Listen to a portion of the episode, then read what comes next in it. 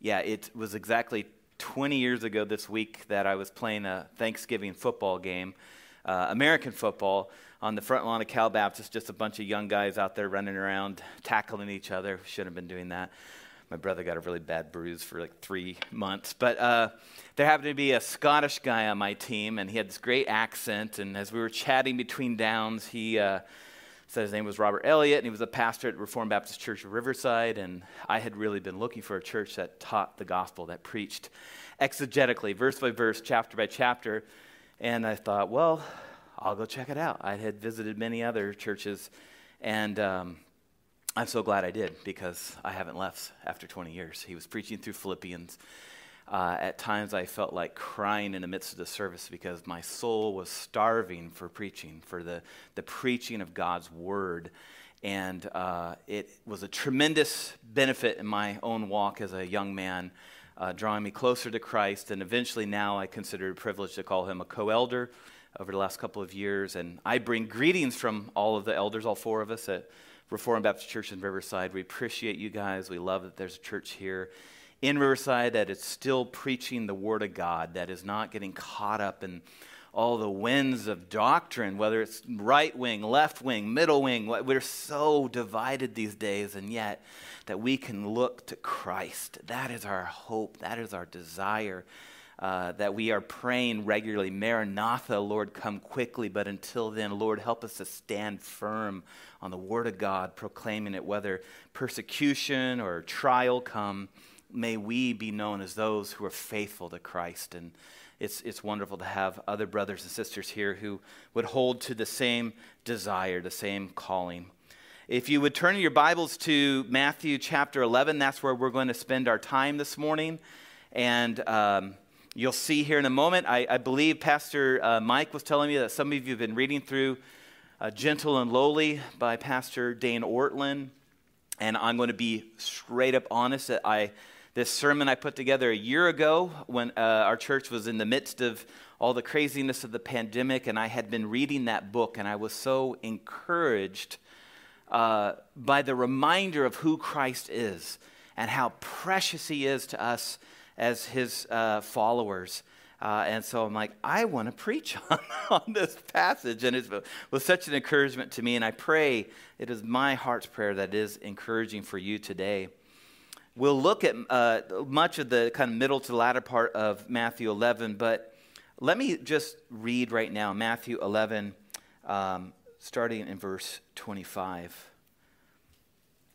At that time, Jesus declared, I thank you, Father, Lord of heaven and earth, that you have hidden these things from the wise and understanding and revealed them to little children. Yes, Father, for such was your gracious will. All things have been handed over to me by my Father. And no one knows the Son except the Father, and no one knows the Father except the Son, and anyone to whom the Son chooses to reveal him. Come to me, all you who labor and heavy laden, and I will give you rest. Take my yoke upon you and learn from me, for I am gentle and lowly in heart, and you will find rest for your souls. For my yoke is easy, and my burden is light. Let's pray once again. Father God, we come to you once again this morning, a very needy people. Lord, we need you to send your spirit to open our eyes and to open our ears. We need your spirit to work on our hearts. Lord, we want to hear the words of Jesus today. That not only would we heed them, that we would all the more be enamored with Christ, who he is what he came to do for us. Lord, we need your help in these things. And so we beg of you, come and do a great work in our midst for the glory of your name. And we ask this in our most precious Savior's name, Jesus the Christ. Amen. So I wonder if you have ever been invited to something that was really promoted as like a big deal. Um, it's an invitation to come and check out this brand new restaurant. They've got the best food I've ever had. And then you got there and, well, it was okay. Um, it, wasn't, it wasn't as great as you thought it was. Uh, or, you know, somebody's like, you've got to check out this movie. I was blown away. It's amazing. I have tended to use a little hyperbole with certain movies that moved me in certain ways, and then people watch and they're like, eh, it was okay. Just a couple nights ago, Joe versus the volcano with my kids. They're like, what was that? I'm like, it's great, isn't it? Uh, they were not afterwards that thrilled with my invitation to watch the movie. This um, coming week, there'll be massive invitations all over social media and the news. Black Friday deals, early Friday morning. Actually, no, we're opening up on Thanksgiving night. Forget Thanksgiving, we're open early Thanksgiving morning.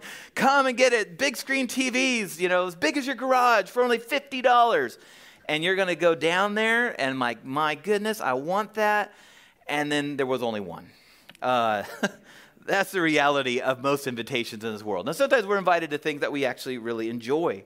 Uh, I, I can think of one of the the greatest radio ad campaigns the last several years for a mortgage company. It's the biggest no brainer in the history of mankind. I mean, come on.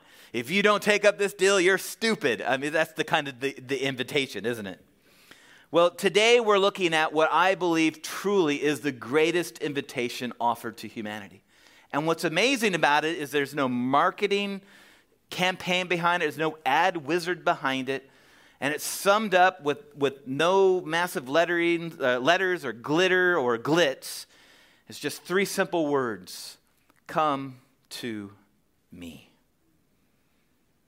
And I want to just ponder this invitation today.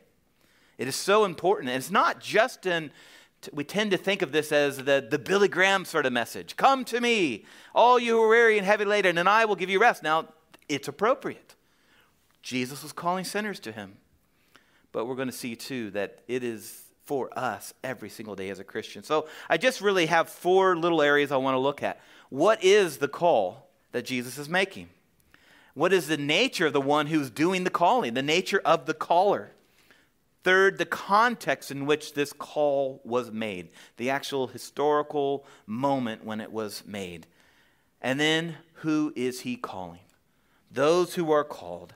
So let's just think about these things. First, the call itself. As I said, come to me. It's very clear that it is an open invitation. There's no like uh, parameters attached to it. Come to me if you're good looking. Come to me if you are a Jew. Come to me if you have some sort of prerequisite. No, it is an open call and it actually has a bit of urgency behind it. Come to me now. Not come to me, all you who are above six feet tall, in another week. Come to me if you have a runny nose tomorrow, and I'll give you some medicine. It's come to me. Come right now. There's an urgency behind it. In fact, it's almost kind of like a parent. It's not scolding. It's just like, oh, you're on the edge of a, you know, the road here. Come to me. Get, get away from that road and there's affection behind it. There's, it's a personal invitation. Jesus always called people openly, he was always calling people to himself. And it should strike us as a little odd because as we read the Gospels, we see that Jesus is revealed not just as the Son of Man, he is the Son of God. And the more we read of who Jesus is, John's prologue, which I preached here a few years ago, I just, I love the prologue. It is so just packed full of riches of who Christ is. He is the creator. He's the creator of everything that we see and know and experience. He is the second member of the Trinity, the God man. Holy, holy, holy Jesus. And he is calling people dirty, filthy, fallen people to himself. In some ways, it should be a little shocking. Why are you calling us to you? We don't have any business being near you. But Jesus was about inviting people to himself. We see this. Here's just a few examples of Jesus called the disciples. I know some of you talked to a few of you here who have watched the series The Chosen. I love that, that they chose that as the title uh, and that they are exploring the different people who Jesus called to himself, those who he chose, as we'll see here, to follow him. Matthew chapter 4, this great invitation that Jesus gives to Andrew. I mean, Andrew's like, he has seen Jesus do some amazing things. And he's like, Where are you staying? Can I, uh, I, I'd like to know a little more about you. And Jesus just those simple words come and see. Come and see what I'm all about. Come and see what I'm teaching. Come and see what I'm doing. And we know that the Lord used that in a great way, not only in Andrew's life, but what did Andrew do? He ran to his brother Peter. You've got to come. The Messiah is here. Come and see him. I mean, it's, it's an infectious call, isn't it? Those who've come to see Jesus, boy, we want to invite people to come and see him as well. Jesus invited himself often when he was preaching. I think of John chapter 6, just a rich chapter of preaching from Jesus. I am the bread of life, and whoever comes to me will no longer hunger. Whoever believes in me will never thirst. We're too used to these words, aren't we? Jesus is saying, Come to me, and you will never hunger. You will never thirst again. That's a whole other sermon to preach, which is just beautiful. But those of us who have come to Christ already, we know what he's talking about. Boy, oh boy, we were caught up in trying to figure out what the world was about and figure out what our life was all about. We were hungry. We thirsted. It was unquenchable because we tried this and that and nothing quenched it. Christ said, Come to me, and you will never hunger or thirst again. And what did he, and this one's so sweet, isn't it? In Matthew 19, the disciples, as some children, were wanting to come to Jesus. And they were like, No, Jesus is too busy for you kids. Get away. And that's reflective, by the way, of a first century mindset that's not just Jewish, it was worldly. Children didn't matter. Children had no rights, often were kicked to the side. And here the disciples saying, No, no, no. And what does Jesus say? No, no, no. Suffer not the children to come unto me. Do not hinder the children to come unto me. Let them come to me. And of course, one more that I want to remember. After the resurrection, what did Peter do? Peter went back to his old ways. He went fishing. He still was a bit lost. He probably was still a bit stirred with how he denied Christ. And he was thinking, there's no way Christ will have anything to do with me. I'm done. I guess I'll go back to being a fisherman. And there he is fishing that one morning in John 21. And what does Jesus say to them? Hey, come and have breakfast simple invitations that had deep meaning behind them. And we know after that, Peter's restoration, uh, Christ's kind of reconfirmation of his calling and him sending him out into the world to be a fisher of men, to call others to Christ. Jesus is a very inviting, a very welcoming individual. And all who hear, that's why I prayed there may be some of you going, What were you praying about? Open my ears, open my eyes. I can see, I can hear. We need spiritual ears, we need spiritual eyes so that we can see the invitation. So that's the call. It is open and it is loud and it is to everybody who can hear. The nature of the caller is quite fascinating. Now, I already talked about how Christ was the creator, he's God himself, God incarnate, the God man. But, and, and he's all of those things. But right here in verse 29, and this is the premise of Dan Ortlund's book, Gentle and Lowly, Jesus says, he describes himself as gentle and lowly in heart. Now, I'm going to be honest. I've read this passage many times before. But really, I think up until the last year, year and a half, it never struck me of how Jesus described himself. I mean, he could say, Come to me, all you who are weary and heavy laden, and I will give you rest, for I am worthy of your praise. And he would be right to say that. For I am your maker. He'd be right to say that. For I am glorious and holy. He's right to say that. That's his nature. He's all of those things. But the one area that Christ zeroes in on as he makes this open call and, and shows us how welcoming he is. He says, let me, let me share with you who I am. At the heart of who I am, I am gentle and I am lowly. And that's not what we would expect from our prophet, our priest, our king, the King of kings and the Lord of lords, gentle and lowly in heart. Now, if you've been reading through the book, Dan Ortlund gives us a, a couple examples about what this means. That gentle itself is translated in Matthew chapter 5 as meek in the Beatitudes, that the meek will inherit the earth. And also in Matthew 21, as Jesus uh, fulfills Zechariah's prophecy, Jesus the king would come humble and mounted on a donkey. So this word gentle is meek, it is humble, it is mild. And lowly is an interesting word because it refers to something that doesn't really rise high off the ground. You could say, you know, the unlowly palm trees because they're very high off the ground.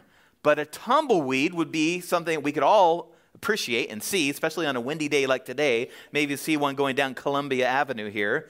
They are lowly to the ground. These are bushes that don't rise that high. If you're a fan of the Sons of the Pioneers like I am, there's an awesome song.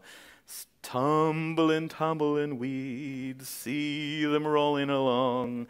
It describes exactly what this word lowly means. So, metaphorically, what Jesus is saying is, I am the opposite of proud. I'm someone of low degree. I am humble. I have humbled myself to come to you. Here's how Dane uh, writes it in his book. For all of his resplendent, that means magnificent glory and dazzling holiness, his supreme uniqueness and otherness, no one in human history has ever been more approachable than Jesus Christ. No prerequisites, no hoops to jump through. And that's exactly what Paul was trying to describe to the Philippians. In fact, he describes it to the Colossians, to the Ephesians, to the Philippians. This is something that I'm sure resonated with Paul in such a profound way. That Christ existed for all of eternity as God, but he didn't consider it to be any less God when he said, I will come down in the form of a man. That's Philippians 2, right? He humbled himself. He meekly and mildly and lowly came down. There's a term in our modern world we call slumming it, right? That means you're a rich kid, but you, are living amongst the, you know, the, the poor because you just, you're enjoying it. You're slumming it. Well, it sounds almost uh, irreverent, but Christ slummed it. He came to the slums of the world. He humbled himself and there's a purpose for this because he came to seek the lost. He didn't come to put himself up on the throne of Caesar and say, I am the rightful king of the world, bow and worship me. There was a purpose behind what he did. And he didn't need to just come show his glory. Paul explains to the Romans, Romans 1, that's seen. That's undebatable. He came to deal with our sin. He emptied himself so that he would come to us because we could not go to him. Here's how the author of Hebrews, many believe he's Paul, I lean that way, but Hebrews 4:15, for we do not have a high priest who is unable to sympathize with our weaknesses, but one who in every respect has been tempted as we are, yet without sin. Let us then, with confidence, draw near to the throne of grace that we may receive mercy and find grace to help in time of need. Praise God, the Holy Spirit inspired this to be written. This helps us understand this gentle and lowly prophet, priest, and king. He understands us. Often when we don't understand ourselves. And we can, if we are in Christ Jesus, with confidence, not just take a number or maybe he'll hear my request, or as, as some, it breaks my heart in, in other religions, think that I can pray to an alternate mediator who might then take a step into the throne room and whisper in the Father's ear. No, we with confidence can draw near to Christ Jesus. Why? Because he came to us. He provided that way for us. And this is, I mean, as the author of Hebrews, this is the throne of grace. We have received mercy. We find grace to help us in every need. Praise God. He knows our temptations. He faced the temptations. We don't have it written on every sin that he was tempted to fall into. But we can with confidence know he was tempted in all points, but without sin. And that is why we, and that is why he invites us to come to him. The nature of the one who calls us is one who we can trust, one who we can relate to. I've had conversations like, I just don't, I can't understand God. It's too big for me to comprehend. And in some ways, you're right. But he condescended. He is transcendent. But he condescended. He came to us. He is gentle and lowly. And he provides mercy and grace beyond what we can even comprehend. So that's the call, and that's the nature of the call. Now let's just think about the context that this is given in. In some ways, it's a bit strange. I'm just going to say that. In fact, let's look at verse 20 through 24 and just read what was happening right before this. Verse 20, Matthew writes Then Jesus began to denounce the cities where most of his mighty works had been done because they did not repent. Woe to you, Chorazin! Woe to you, Bethsaida! For if the mighty works done in you had been done in Tyre and Sidon, they would have repented long ago in sackcloth and ashes. But I tell you, it will be more bearable on the day of judgment for Tyre and Sidon than for you. And you, Capernaum, will you be exalted to heaven? You will be brought down to Hades. For if the mighty works done in you had been done in Sodom, it would have remained until today. But I tell you that it will be more tolerable on the day of judgment for the land of Sodom than for you. We need a, like a, almost a Selah moment right there. Let that sink in. Jesus is denouncing Bethesda, Chorazin, and Capernaum, all what they would call lake cities, cities up near the, the region of Galilee. And he denounces them because they had not repented, they had not come to him. He had done mighty works. All of the early miracles that we read about were done in those areas. Those people saw. They could, the, the, the rumor mill was unbelievable, I'm sure. Did you hear Jesus did this today? Did you hear that happen that day? Uh, people were raised from the dead, fish were multiplied, uh, lepers were healed, blind can see. So, how is it in the midst of this? Because there's no one who has arrived in Israel that's doing what Jesus did prophets did some pretty amazing things. You read Elijah's story, you read Moses' story, there were some pretty profound works there. But there was nobody like Jesus doing what he had done. So, how is it that these people saw what Jesus did, and we know he didn't just do miracles, he proclaimed the good news of the kingdom? How is it that they didn't repent? How is it that they didn't follow him? And I think what we see here in the context here, what Jesus is pointing out, is that they were utterly self righteous. They did not see their need.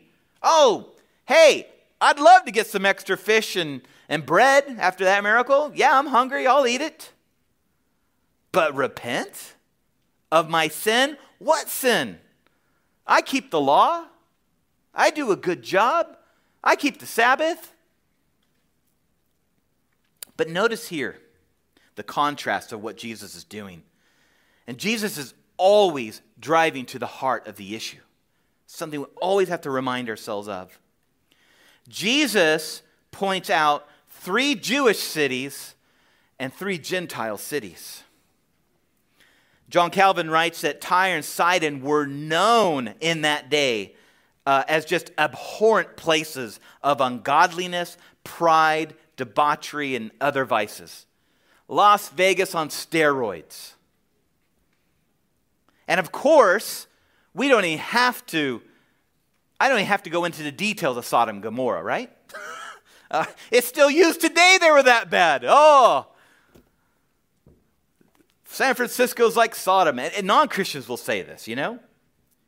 We know what they're talking about. It's like Sodom and Babylon are the two cities that have lasted for thousands of years as iconic, horrible, fallen, sinful cities.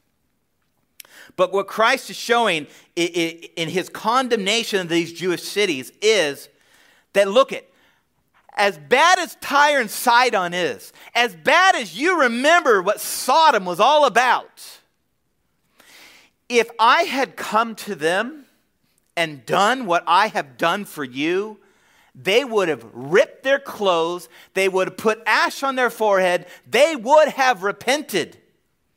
And if that's not condemnation enough to say, I mean, that is horrible. We have an example too in the Old Testament, don't we? Of a Gentile city that God sent a prophet to that repented. Nineveh. Upwards of, some speculate, 2 million people on their knees repenting before a holy God they never even thought of before. So it could have happened. I think Jesus, I'm not thinking, I know Jesus knew that. And I guarantee you some of these cities were, oh yeah, like Nineveh? Yeah, whatever. Uh, there were just a bunch of Jonahs, unfortunately. You see, Bethesda, Chorazin, and Capernaum. Jesus had done great things in these cities. He had spent much time in these cities preaching and thinking, particularly Capernaum.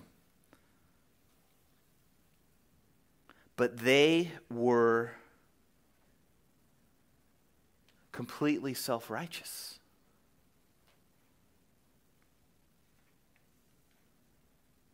And then Jesus prays, and I read it at the beginning here in verses 25 through 27. He prays a couple interesting things. Father, I am thankful that you have hidden these things from the wise and understanding, or the learned, as one translation would say.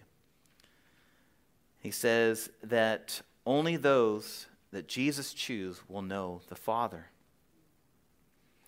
the so called wise of the world, those who uh, seem educated or that they are with the, the world's ways, the ones who think they have it all together. The great tragedy is that their sin has blinded them to the fact of who Christ is. And the Bible says over and over and over again it is impossible for them to see that their sin is offending a holy God. Now, this doesn't mean that we don't have family members, coworkers, neighbors who don't feel bad for the things they've done. I mean, I, I, I know I've had plenty of conversations with non Christians who would say, I regret that I did this, I regret that I acted this way. It's not saying that they don't feel from time to time terrible for the things that they've done, but Paul defines it to the Corinthians in 1 Corinthians that it is a worldly sorrow that doesn't last. It doesn't lead to true repentance. Repentance before a holy God. And here these cities saw these great words. They heard the great they saw the great works, they heard the great words of Christ. But they were content in their own self-righteousness.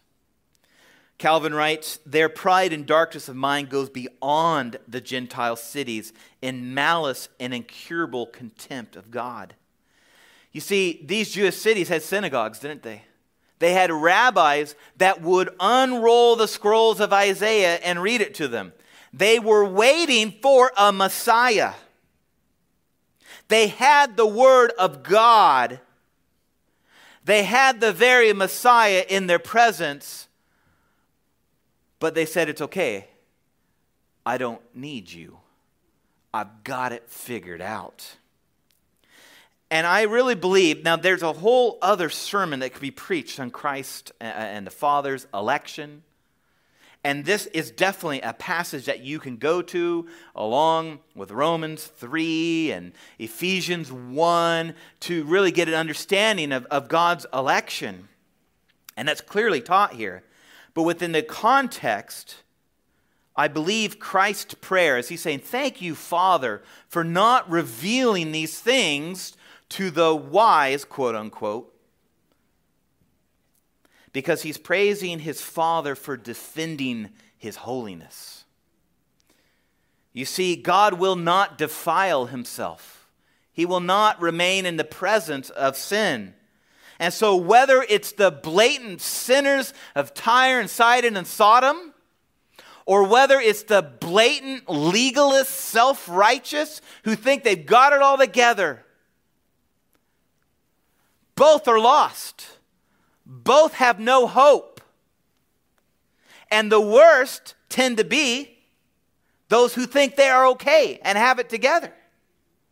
That's why Christ called the Pharisees whitewashed tombs. That's what he's dealing with. On the outside, you look great. On the inside, you're rottenness. You are death. And you are leading people astray. You, you need a millstone thrown around your neck because you are misleading.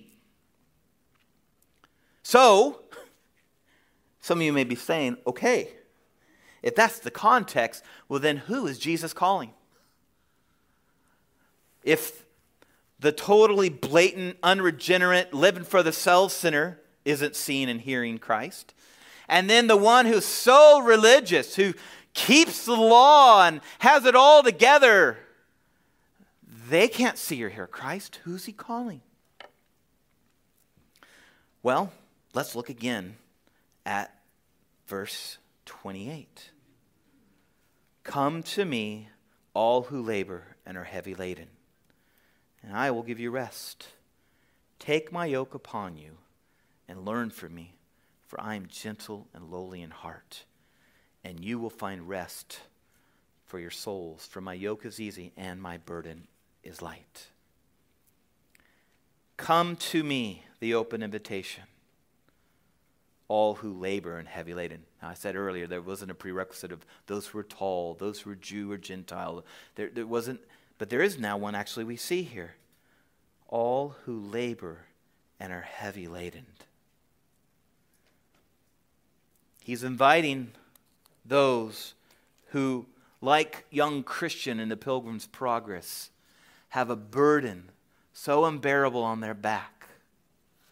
They are aware of their sin, and in some ways, they don't even know what to do with it. Matthew Henry writes The convinced sinner is heavy laden with guilt and terror. And the tempted and afflicted believer has labors and burdens. Christ invites all to come to him for rest to their souls. He alone gives this invitation. Men come to him when feeling their guilt and misery. You see, Jesus wants to take the burdened, the burden off of the burdened. And he offers rest.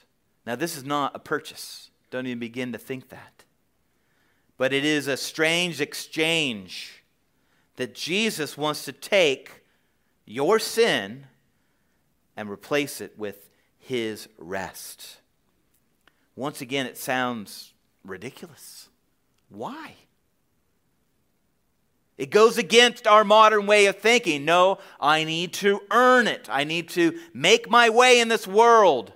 I need to get it together, and then maybe I'll consider it. How is man saved from his sins? By giving Jesus your sin. No, no, no, no. I'll clean myself up. That's not the gospel. No, no, no, no. I must really understand what it means to completely give myself to Jesus. I have to really understand the full cost of putting my hand to the plow. I have to truly submit to his lordship, or no, that's not the gospel. The prerequisite is that you know you are labored, that you are heavy laden, that you are burdened. Jesus came to save sinners. Amen? That is the gospel. Jesus came to save those who could not save themselves. Amen? So if you are weary, if you are burdened, come to Him. And that's it when it comes to salvation. He wants to take your burden. He alone can give your soul rest. And this rest is so important. He says it twice, doesn't he? Verse 28 and 29. Come to me, all of you who are weary, I will give you rest. Take my yoke upon you and learn from me, for I'm gentle and lowly in heart, and you will find rest for your souls. Oh, I love the good news. And it's interesting here that he says, Take my yoke upon you, but it's easy. Now, kids here are like, What are you talking about, eggs? Um, and I'm, you know, and I could say a really bad dad joke. I'm not yoking around here. Um, good, I had to get you awake again. But a yoke was some sort of contraption, often made out of wood, that would, you know, you put over the neck of a oxen and over the, the neck of the other oxen, and it would keep them in line. And, and for an ox, it, I mean, for a human looking at an ox, it looked like a really heavy piece of wood, keeping them um, so they keep in the straight line and so they can plow. And it was a burden. I mean, we, we it's no, it's no uh, surprise that the old term for these animals were beasts of burden because uh, they carried heavy burdens. So, in the agricultural uh, world that Christ is preaching this, everyone got it. Um, and it's interesting to note that the rabbis of the day referred to the Ten Commandments, they would often refer to it as the yoke of the law. They saw the constraint as a good thing, and it's true. The law is a mirror for those who don't know Christ, and it shows our failings. We can't keep this law. But the, the rabbis would use it in a way that, like a checklist. There's the law. I'm going to bear it, and I'm going to keep it, and I'm going to do good. But Paul goes on and explains over and over and over that this yoke, this master, the law condemned. And sin was a horrible master. And that burden that we had, no matter how much we thought we could get it together, was bringing us lower and lower and lower into the mire. Because it was not able to save us. It did its job in condemning us, it did its job in reflecting God's holy character. But it was heavy. John Piper writes Other yokes seem easy, other burdens feel light. It's all an illusion. In the end, they enslave and destroy. Only Jesus gives deep and lasting rest and joy. Only Jesus supports the burdens he gives. Only Jesus uses a yoke to lift his team up. And I think that's how Dane Ortlund talks about it. In some ways, Christ's yoke is filled with helium because through the power of the Spirit, He's lifting us up rather than us being brought down. And that's what sin's yoke was doing to us. But Christ came, and what did he do? He put that yoke on himself. And for 33 years, he lived a perfect life. He kept it perfectly. We couldn't do it, he did it. And upon that cross, he took our judgment for every single time we broke that law, and that burden on our back got heavier and heavier. And this is why Christ's yoke is easy and light. This is why the Christian can say, in the midst of life's worst tempest, worst trials, that I'd rather have Jesus than silver and gold. Because if I have peace with Christ, I have everything. We used to think we were free and independent, didn't we? But we were enslaved to a master. Jesus came. He gave us his rest that he earned by keeping the law. And he gives our souls now purpose and rest. And let me just say, now as a Christian, the law has a new place in our lives. It reminds us of, of God's character, and it helps us to see how we are to live as a Christian. But we are to never put that back on our shoulders again. Because I guarantee you, I've done it, and I start feeling burdened and heavy and lowly, not in a good way. And then I turn to Jesus. Say, Lord, you've already done this. Why am I trying to earn favor with your Father again? Oh, forgive me. So maybe you're here this morning and you're not a Christian. Maybe you're visiting in town for Thanksgiving coming up here in a few days. Or maybe you're a young person who lives in the home and you've just not heard the gospel. You've heard it, right? You've, if you attend this church, you've heard it every week. You've heard it in your home, but you haven't heard it in the sense that it went down into your heart. This is the good news. Young or old alike, come to Jesus.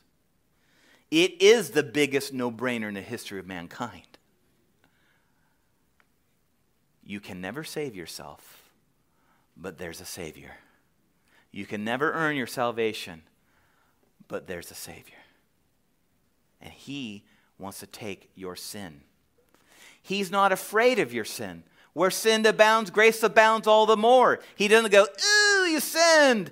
I got to have at least a week of decontamination from you. You know, we've lived in the era of uh, quarantining, right? Oh no, I've sinned. Jesus can't come be with me for 14 days. I think it's down to 10 days now, right? Uh, no, no, no. Come to me. All of you who are weary and heavy laden, you who are burdened by your sin. If you've seen you, you have, you are a sinner. You do put other things before God. That's what idols are. You do prefer to watch football rather than the Lord's day. That can be another idol. I'm not saying that you go home this afternoon. Let's not get into that. But we all know the things that we put ahead of Him. Kids, you know you do not keep the fifth commandment, right? Honor your mother and father. All right, kids, real quick. Is there anybody here who has kept it? For 2,000 years, no one has raised their hand, honestly. we do not honor a mother and father perfectly. We have a burden, but Jesus says, Come to me. And I implore you today, old and young alike, if you've not come to Christ, do not be one of those cities that had the gospel clearly presented and had seen the mighty works of Christ and reject him today. Because your judgment may be greater than those living how they want to live out in the world. Because you were given opportunity after opportunity. But I'll wrap up with this, dear Christians. The call is not just when you came to Christ a year ago, 10 years ago, 50 years ago. It is a continuous call to us daily. We were singing a song about his new morning mercies just this morning here. Jesus is still calling his followers to come to him. Just as you heard the gospel that very first time, you need to today come to him because we have this wretched man that's still abiding with us. We still have this sinful flesh that we still live with. We still fall into extreme, I'll use a big theological word, antinomianism. I mean, I don't need the law and I don't need God. I can do it all on my own. And then we swing the next day to the extreme legalist and I'm doing so good and I got it all together. That's the Christian bipolarity. we're both antinomians and legalists all at the same time when we take our eyes off of Christ, when we are not coming to Him. So, don't put that yoke back on your shoulders. Christ wants to give you rest each and every day. We sinfully forget that it is Christ who is at work in us, both to will and to, for his will, for his glory. So, dear Christian, if you find yourself weary this morning, if you find yourself burdened, Jesus is calling you once again. Come to me, weary and burdened, and I will give you rest. I mentioned Peter earlier. We know he fell three times in one night. And yet, later in his life, he could write these words in his first epistle Cast all of your anxieties upon him, for he cares for you. He knew that personally. He knew what it was to be restored and, and, and, to be reminded to look to Christ again. The devil would have us believe the lie that Jesus doesn't want us anymore. Have you heard that before? Man, you screwed up. That's one too many times. Remember that 70 times 7 forgive them? Or 70 times 70 forgive them? Well, do the math, you're one over. Now, that's not the gospel. He's a liar. Like Apollyon in Pilgrim's Progress, when he just confronts Christian and says, Look at you, miserable sinner. Time and time again, you have failed. Time and time again, you have drifted away. Time and time again, you have shamed the name of your king. But with the shield of faith and the sword of truth, Christian stands firm and says, Yeah, you're right. And I really regret, regret that because my Savior died for me. And I hate that I have defamed his name, and I hate that I have drifted. But you know what? His word says, and then he just starts swinging the word of God, the promises of God, that he who began a good work in you will be what? Faithful to complete it. He is the author and the finisher. You have been saved by grace through what? Faith. And this is not your own doing. It is the gift of God, not as a result of works so you so that no one may boast. Come to Jesus, dear Christian. Ask him to renew your spirit. Ask him to forgive you of your sins. He promises his yoke is easy. He promises to give you rest. This is the repentant life. And sadly, we will probably time and time again fall into things where we have to repent again. It's not an excuse. At the end of Ephesians, Paul reminds them you're saved by grace through faith alone, in Christ alone, but stand firm against the schemes of the evil one. There are means that we take up, and one of them is right here. Do not neglect the gathering together of the saints exhort one another, encourage one another. You, right here today, may be the very means of encouraging a brother or sister who is weary and burdened. I'll end with this magnificent quote from our brother Charles Spurgeon.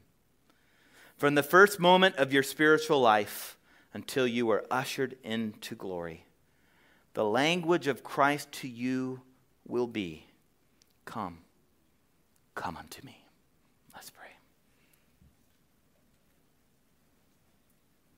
Lord, we are grateful for the gospel. We are grateful